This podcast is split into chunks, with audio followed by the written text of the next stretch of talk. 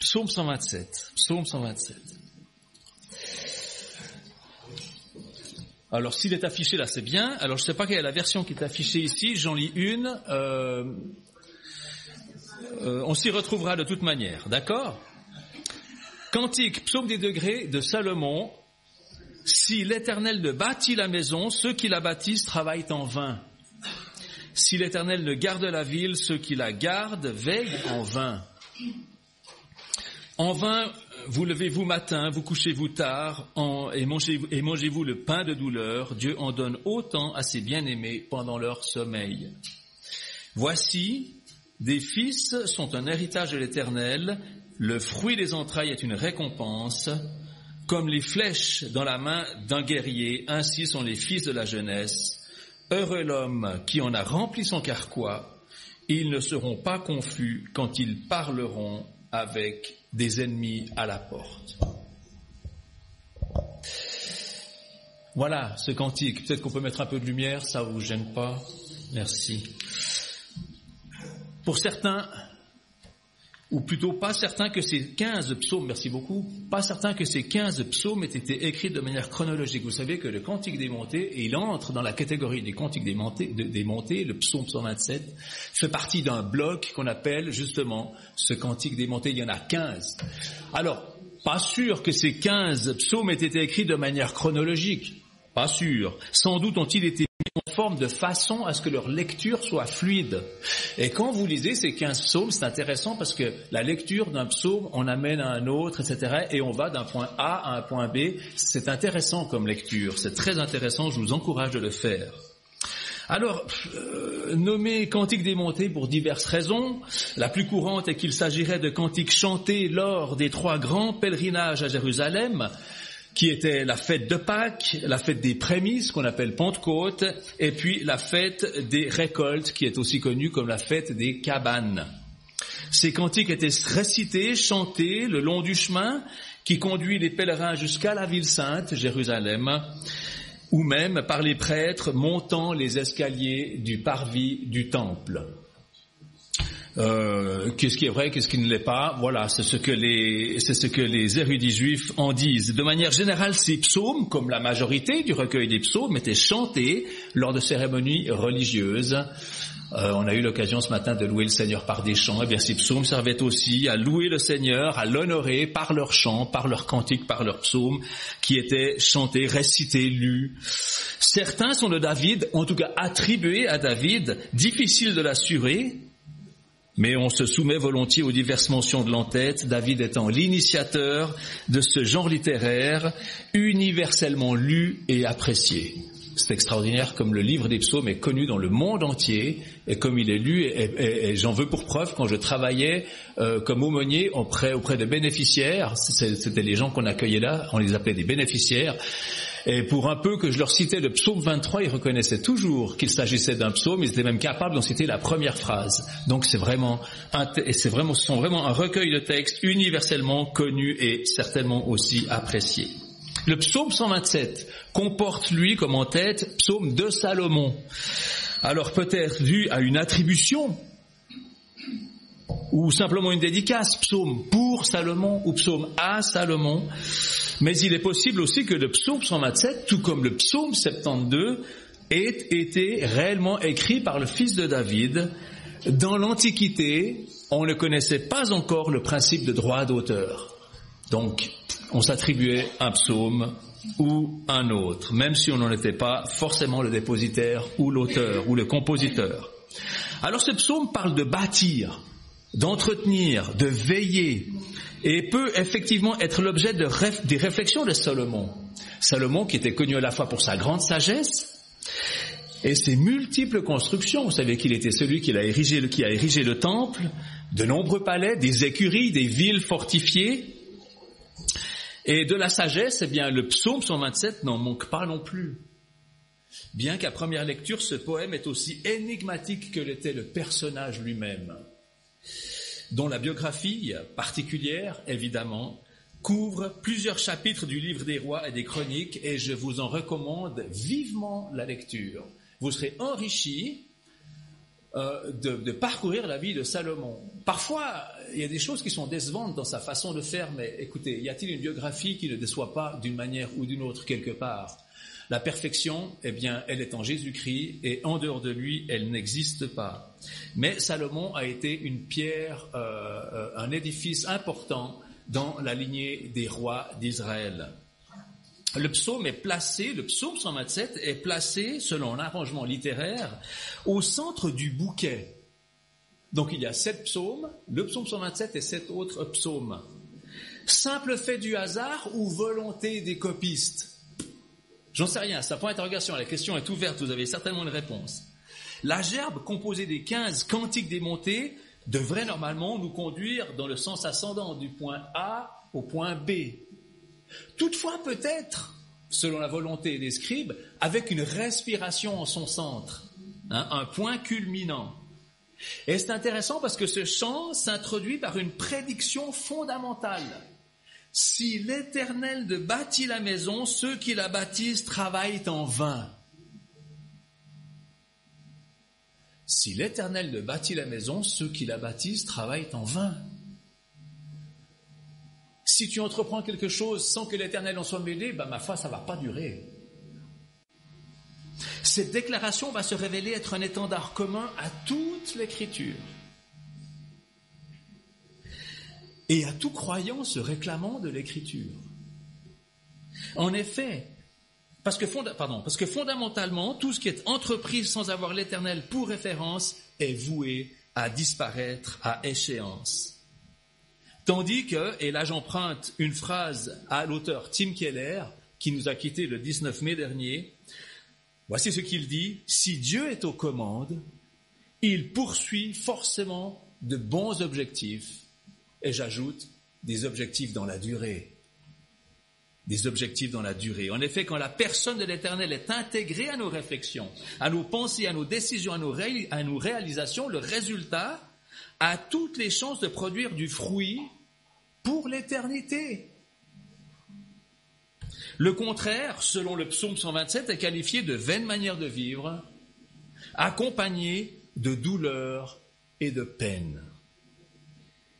Et on en trouve des exemples multiples dans toute l'écriture. Jésus résumera parfaitement le propos en ces termes. Sans moi, vous ne pouvez rien faire. Si l'Éternel ne bâtit la maison, celui qui bâtit, bâtit en vain. Sans moi, vous ne pouvez rien faire. Vous voyez l'écho dans le Nouveau Testament? C'est intéressant. Hein? Avec pour illustration une parabole bien connue, laquelle? Eh bien, la maison que l'on construit sur le sable ou sur le roc.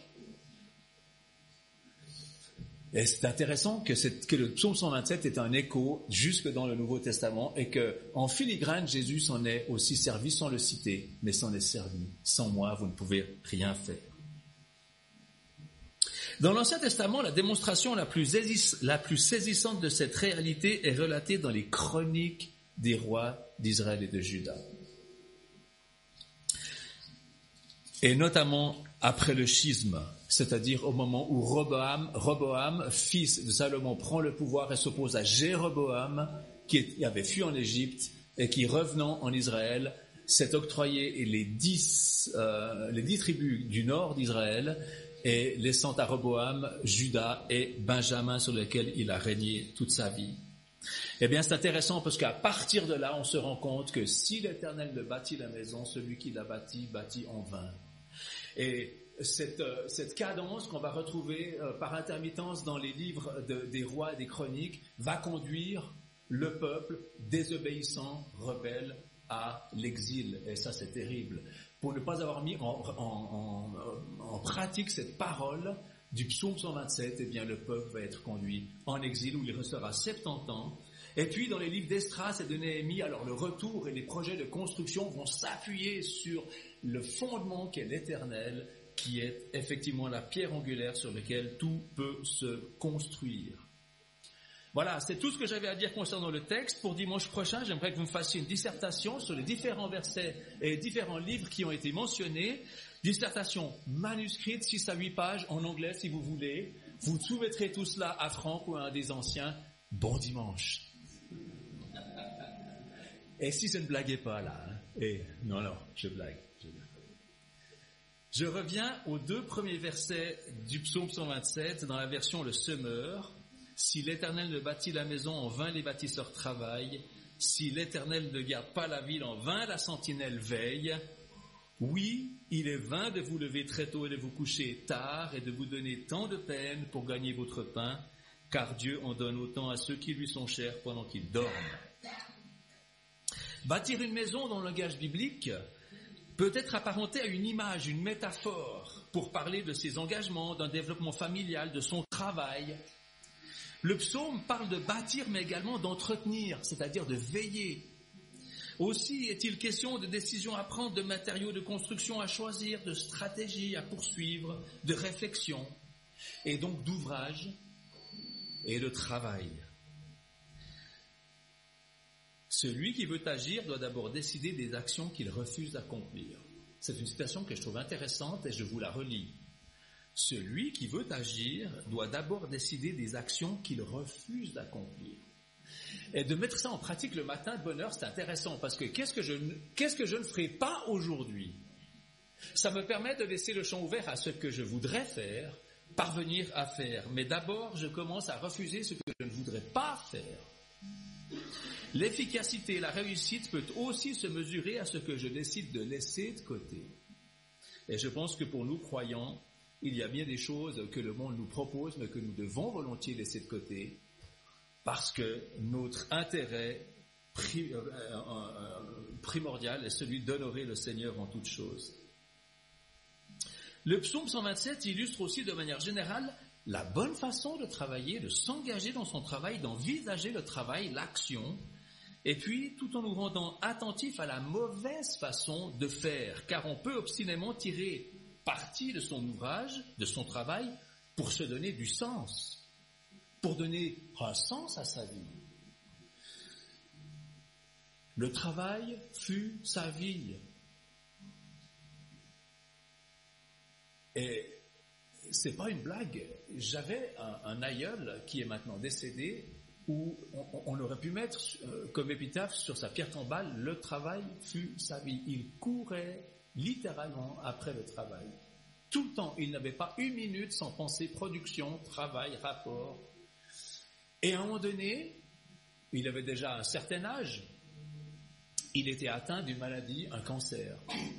Et c'est comme si tout d'un coup, il prenait conscience qu'il lui restait peu de temps à vivre, et de tout cet argent qu'il accumulait, il l'a vilipendé de manière incroyable, déraisonnable, ce qui fait qu'à la fin de son existence, il n'y avait rien, plus rien.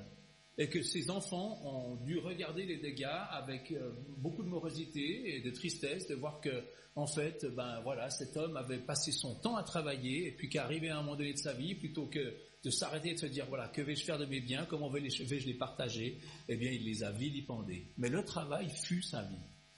Et c'est évidemment une mauvaise façon d'appréhender le travail et puis au verset 2, il y a ce texte très intéressant et certains se servent de ce texte en tout cas une partie de ce texte, pour se complaire dans la contemplation et, ériger la, contemplation euh, comme une activité privilégiée. Alors ne faisons pas dire à ce texte qu'il ne nous dit pas et prenons le soin de remettre les choses dans leur contexte. La déclaration du verset 2, quoiqu'elle soit proverbiale, et je la lis, Dieu en donne autant à ceux qui lui sont chers pendant qu'ils dorment, eh bien, est certainement écrit avec une dose de cynisme ou voire d'insolence. Cependant, chers amis, si tu es de ceux qui piquent un somme pendant la prédication, surtout ne résiste pas à la tentation, ne te surmène pas, sachant que Dieu en donne autant à ses bien-aimés pendant qu'ils dorment. Vous serez réveillés de toute manière au moment où le culte s'arrête. Non, plus sérieusement. Le texte affiche un avertissement et fournit un exemple utile aux croyants afin qu'ils s'appliquent à accomplir leur travail à la gloire de Dieu. Et traduit dans un langage néo-testamentaire, on pourrait dire, quoi que vous fassiez, en parole ou en acte, faites tout au nom du Seigneur Jésus en rendant par lui les actions de grâce à Dieu le Père. C'est Paul qui écrit ceci à l'église de Colosse au chapitre 3 verset 17. Car le danger de se perdre et donner à son ouvrage une valeur surestimée est bien réel. Peut-être qu'on se reconnaît particulièrement dans le travail que je fais et c'est là, en quelque sorte, le climax de mon existence, mon travail. Tout comme on peut aussi, à contrario, se laisser aller, se complaire dans une forme de laisser aller. Donc les, ces deux pôles sont traités dans le texte du psaume 127 dédié à Salomon. Et d'ailleurs, c'est intéressant parce que Salomon, dans un livre qui lui est également attribué, on a partagé l'expérience. Je résume. Voici ce qu'il écrit, Salomon. J'ai fait, j'ai décidé, j'ai entrepris, je me suis mis à considérer et je suis devenu pour ensuite constater, parole de l'Ecclésiaste, vanité des vanités, tout est vanité, quel avantage revient-il à l'homme de toute la peine, de toute la peine qu'il se donne sous le soleil? Donc voilà, on peut se lancer parfois dans des carrières, et puis quand on s'arrête, réfléchir et se dire, eh, enfin, est-ce que ceci a été vraiment toujours utile? Je vous parlais tout à l'heure de, cet exemple de mon aïeux, mon aïeul, qui a travaillé toute sa vie, peut-être qu'avec un peu de raisonnement, serait-il arrêté pour faire un bilan de son existence? Aurait-il pu en tirer aussi le même bilan que celui de l'Ecclésiaste et peut-être en venir à euh, une vie plus raisonnable qu'il ne l'a vécue euh, durant toutes ces années où il s'est donné corps et âme pour son travail on a parlé des mots vain, vanité, qui semblent à l'oreille avoir la même racine. Ce n'est pas vraiment le cas. Ce qui est vain, c'est ce qui a peu de valeur, ce qui est futile, sans grande efficacité, qui ne sert à rien. Quant à la vanité, c'est une forme d'orgueil, d'autosuffisance, de satisfaction personnelle, ce qui, devant Dieu, n'a pas grande valeur non plus. Même si le monde érige en vertu l'ambition et encourage sa profitabilité. Le monde érige en vertu l'ambition. Tu as de l'ambition, c'est bien, continue, allez, vas-y, joue des coups s'il le faut. Et surtout, le rapport qu'on pourra en tirer est tout bénéfice pour l'entreprise. Ainsi, la vanité devient-elle une valeur futile, comme tout travail accompli sans que Dieu ne soit consulté sans que Dieu ne soit associé. Le psaume 127 souligne encore trois points et je les nomme. Premier point, l'obstination au travail comme une raison d'être n'est que vanité, c'est le premier point. Ensuite, la résistance au travail comme alibi est une erreur. La résistance au travail est une erreur. Et puis, troisièmement, la jouissance d'un travail sans effort est une récompense, un privilège, un don de Dieu. Voilà les trois points. L'obstination du travail comme raison d'être n'est que vanité si l'Éternel. Le deuxième point, la résistance au travail comme alibi est une erreur. Le troisième, la jouissance d'un travail sans effort est une récompense, un privilège, un don de Dieu. Et dans un monde qui si souvent entreprend dans tous les domaines, qu'ils soient économiques, scientifiques, écologiques, et j'en passe, et souvent avec raison. Il y a des choses formidables que le monde produit, mais lorsqu'il met systématiquement, soigneusement et volontairement Dieu de côté, eh bien, à terme, ces réalisations, malheureusement, sont un non-sens et sont vouées non seulement à ne pas tenir, mais en plus à être réinventées et surtout à disparaître. Quelqu'un a écrit ceci, la voix du monde est parsemée d'enthousiasme bref, comme de l'herbe qui pousse sur une mince couche de terre, qui jaillit merveilleusement, providentiellement et sans effort, et qui fane tout aussi rapidement. La voix du monde est ainsi marquée par des projets orgueilleux qui, malheureusement, défient systématiquement chacun des projets de Dieu. Ça va jusque-là? Oui? Je continue alors. Pour les croyants, le premier des conseils qu'ils mettront à profit se trouve justement dans le psaume 127. Si l'Éternel bâtit la maison, ceux qui la baptisent travaillent en vain. Ceci dit, je trouve quand même que d'attribuer ce psaume à Salomon est assez curieux. Et quand on lit sa biographie, on s'est dit, tiens, c'est intéressant quand même. Il y a eu vraiment deux faces dans cet homme. Celui qui a écrit le psaume 127, à qui il est attribué, celui qui a écrit les proverbes, le cantique des cantiques, l'ecclésiaste, et pourtant dans sa biographie, il n'a pas forcément toujours été à la hauteur de ses écrits, mais voilà, ça, c'est un mystère dans lequel je ne peux pas entrer. Dieu sait à qui il attribue et ce qui et comment il attribue les choses à celui qu'il a choisi pour le faire. Salomon est une énigme, je l'ai dit au début, et euh, voilà, je pense que ce qu'il a écrit, l'a aussi bien entendu réfléchi, et certainement que devant Dieu, on porte-t-il la responsabilité. Mais ce psaume 127, qui, euh, lui est, euh, qui lui est échu et qui nous est adressé, comporte toutes sortes d'enseignements sur lesquels on peut évidemment réfléchir. J'ai parlé d'obstination du travail comme raison d'être, mais, mais je n'ai pas encore parlé de la résistance au travail comme alibi. Et l'on en trouve d'ailleurs des exemples bibliques, et notamment un dans la deuxième épître aux Thessaloniciens, que j'aimerais lire, en tout cas en partie avec vous, parce qu'en résumé, voici ce que Paul reproche aux Thessaloniciens, enfin à certains de ses membres. Il y a des membres de cette communauté qui disaient que l'œuvre accomplie par Jésus-Christ était si complète, et c'est vrai qu'elle est complète, qu'il n'y avait rien à y ajouter et donc plus rien à faire. Et il, le, mettait en pratique même concrètement. Alors certains croyants thessaloniciens ne trouvaient, ne trouvaient à ne rien faire et vivaient par la foi au crochet de ceux qui avaient la bonté, la naïveté de s'occuper d'eux. Paul se fâche et doit bien sûr rectifier cette mauvaise attitude. Et j'aimerais, lire avec vous ces quelques, quelques versets que l'on trouve en 2 Thessaloniciens 3, dans un, passage qui est d'ailleurs, qui porte pour en tête la nécessité de travailler. Je lis à partir du verset 6, 2 Thessaloniciens 3, le verset 6 est suivant. Voici ce que dit Paul. Nous vous recommandons, frères, au nom de notre Seigneur Jésus-Christ, de vous tenir à l'écart de tout frère qui mène une vie déréglée et contraire à l'enseignement que nous lui avons transmis. Vous savez bien vous-même ce qu'il faut faire pour suivre notre exemple. Nous n'avons pas eu une vie déréglée au milieu de vous. Nous n'avons mangé gratuitement le pain de personne. Mais de nuit comme de jour, nous avons travaillé dans la fatigue et la peine pour n'être à charge à aucun d'entre vous. Pourtant, nous en aurions le droit. Mais nous avons voulu vous laisser un exemple à imiter. En effet, lorsque nous étions chez vous, nous vous avons donné cette recommandation que celui qui refuse de travailler renonce aussi à manger. Or, nous apprenons que certains d'entre vous mènent une vie déréglée.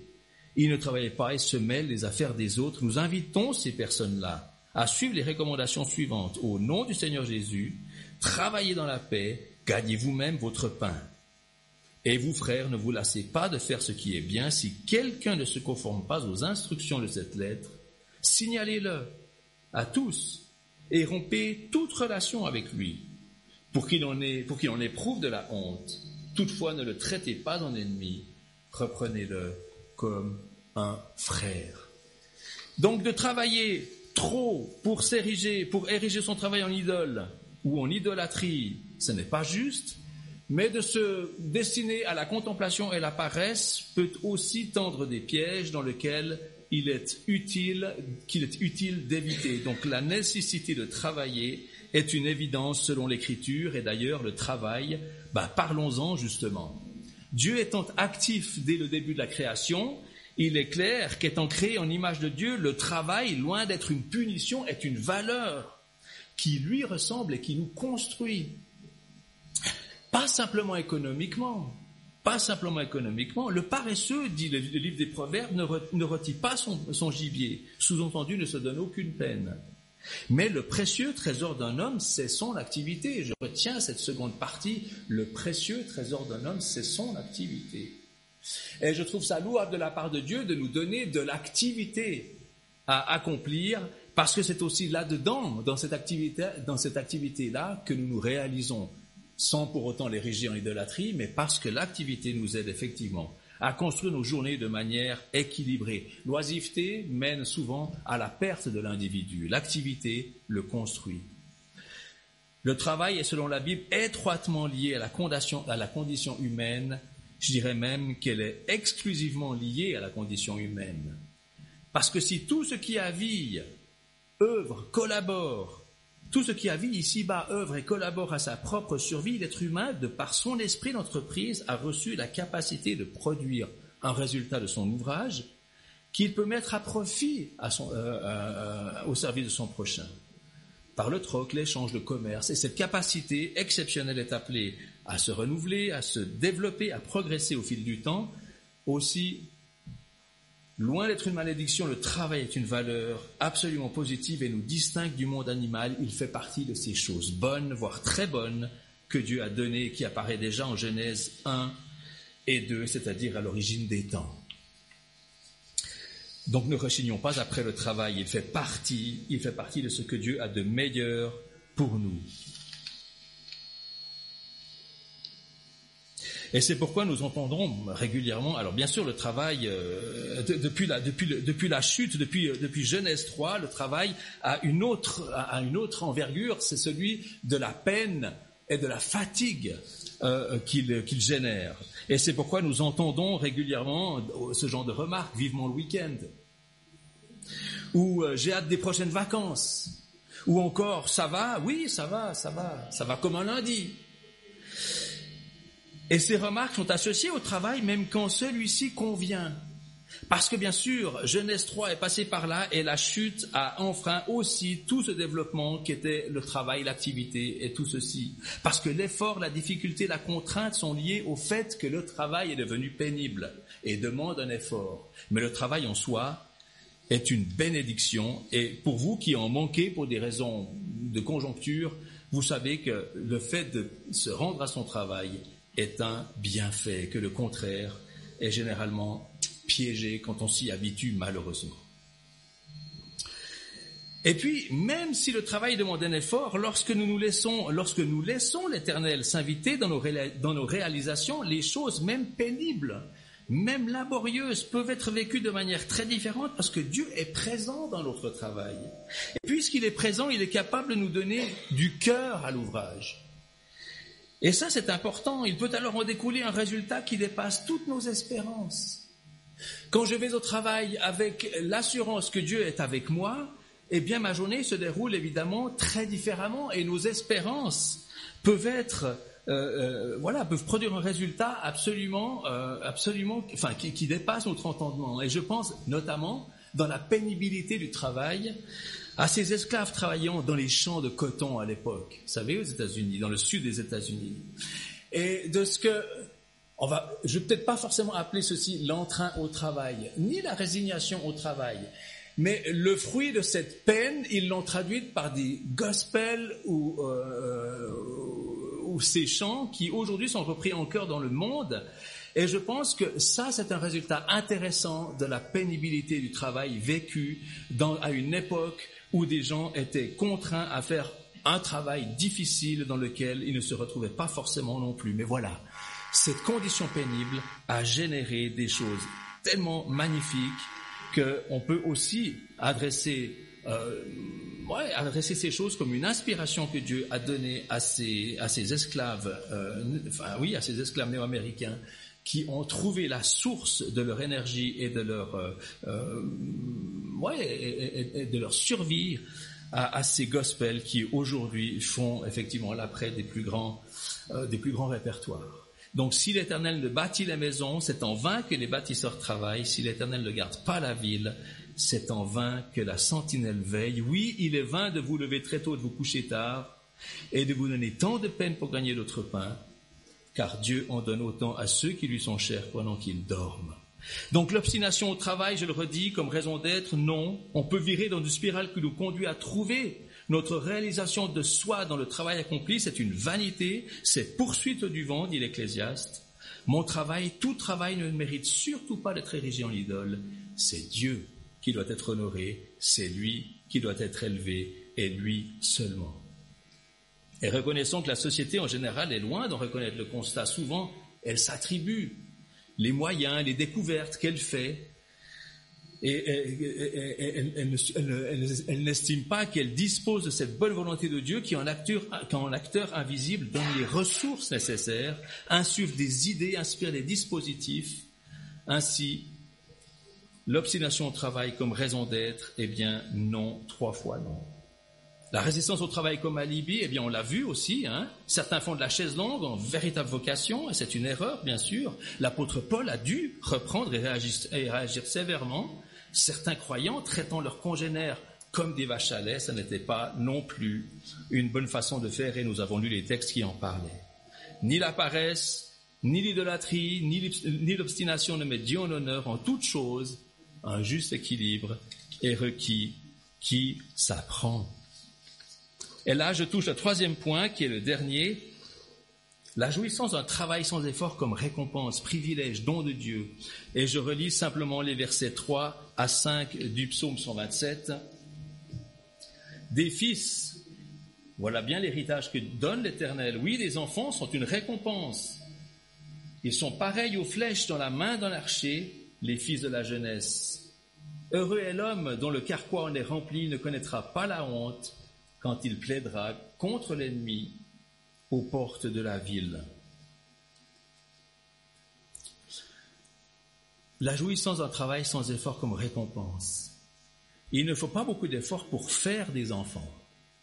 Le moyen trouvé par Dieu est même fort agréable et nous nous réjouissons lors de leur conception, leur formation, ultérieure au sein de l'utérus est strictement l'affaire de Dieu qui s'occupe de tout. Et c'est ainsi que le, résume poétiquement le psaume 139. Et je lis quelques lignes. C'est toi qui as formé mes reins, qui m'as tissé dans le sein de ma mère.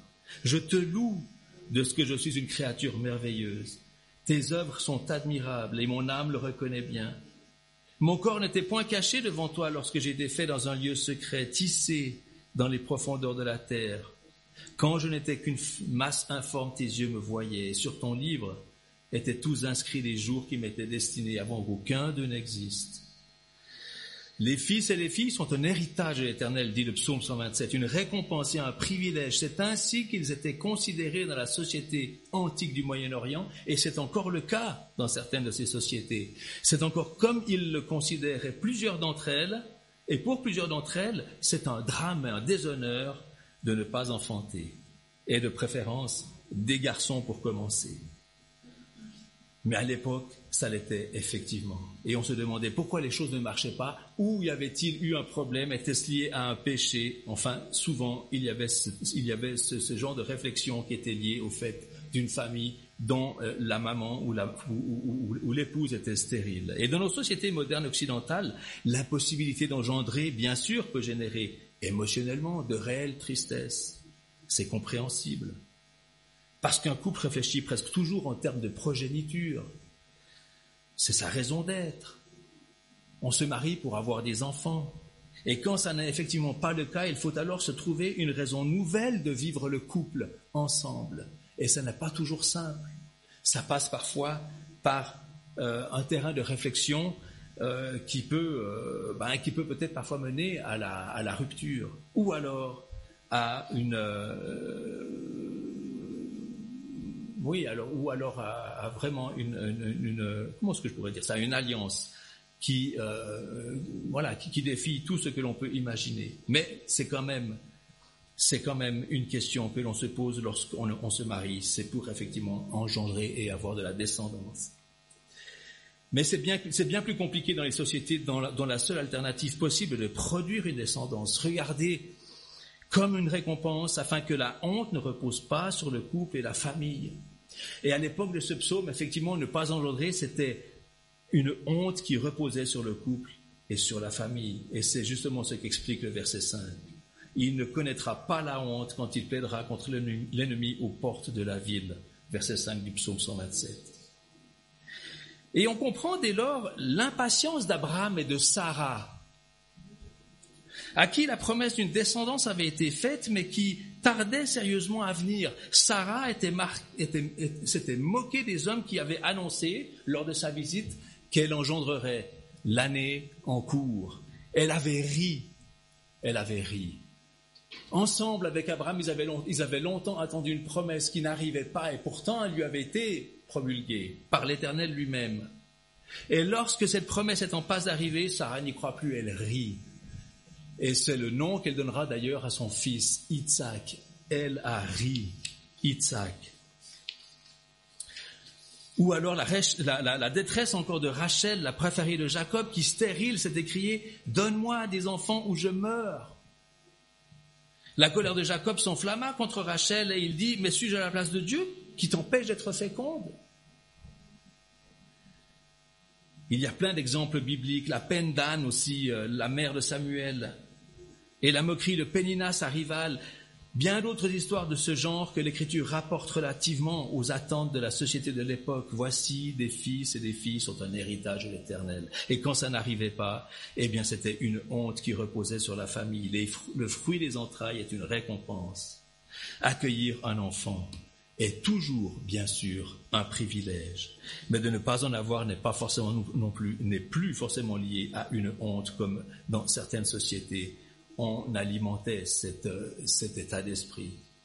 Mais on peut le comprendre, voilà, il y avait des choses qui nous dépassent et on fonctionnait de manière bien différente, surtout que dans ces sociétés, avoir des enfants, c'est aussi s'assurer la pérennité, que ce soit ben, de la maison, de la propriété, du, du champ, du labour, etc. Il fallait que les familles puissent engendrer pour assurer une descendance aussi économique à la famille.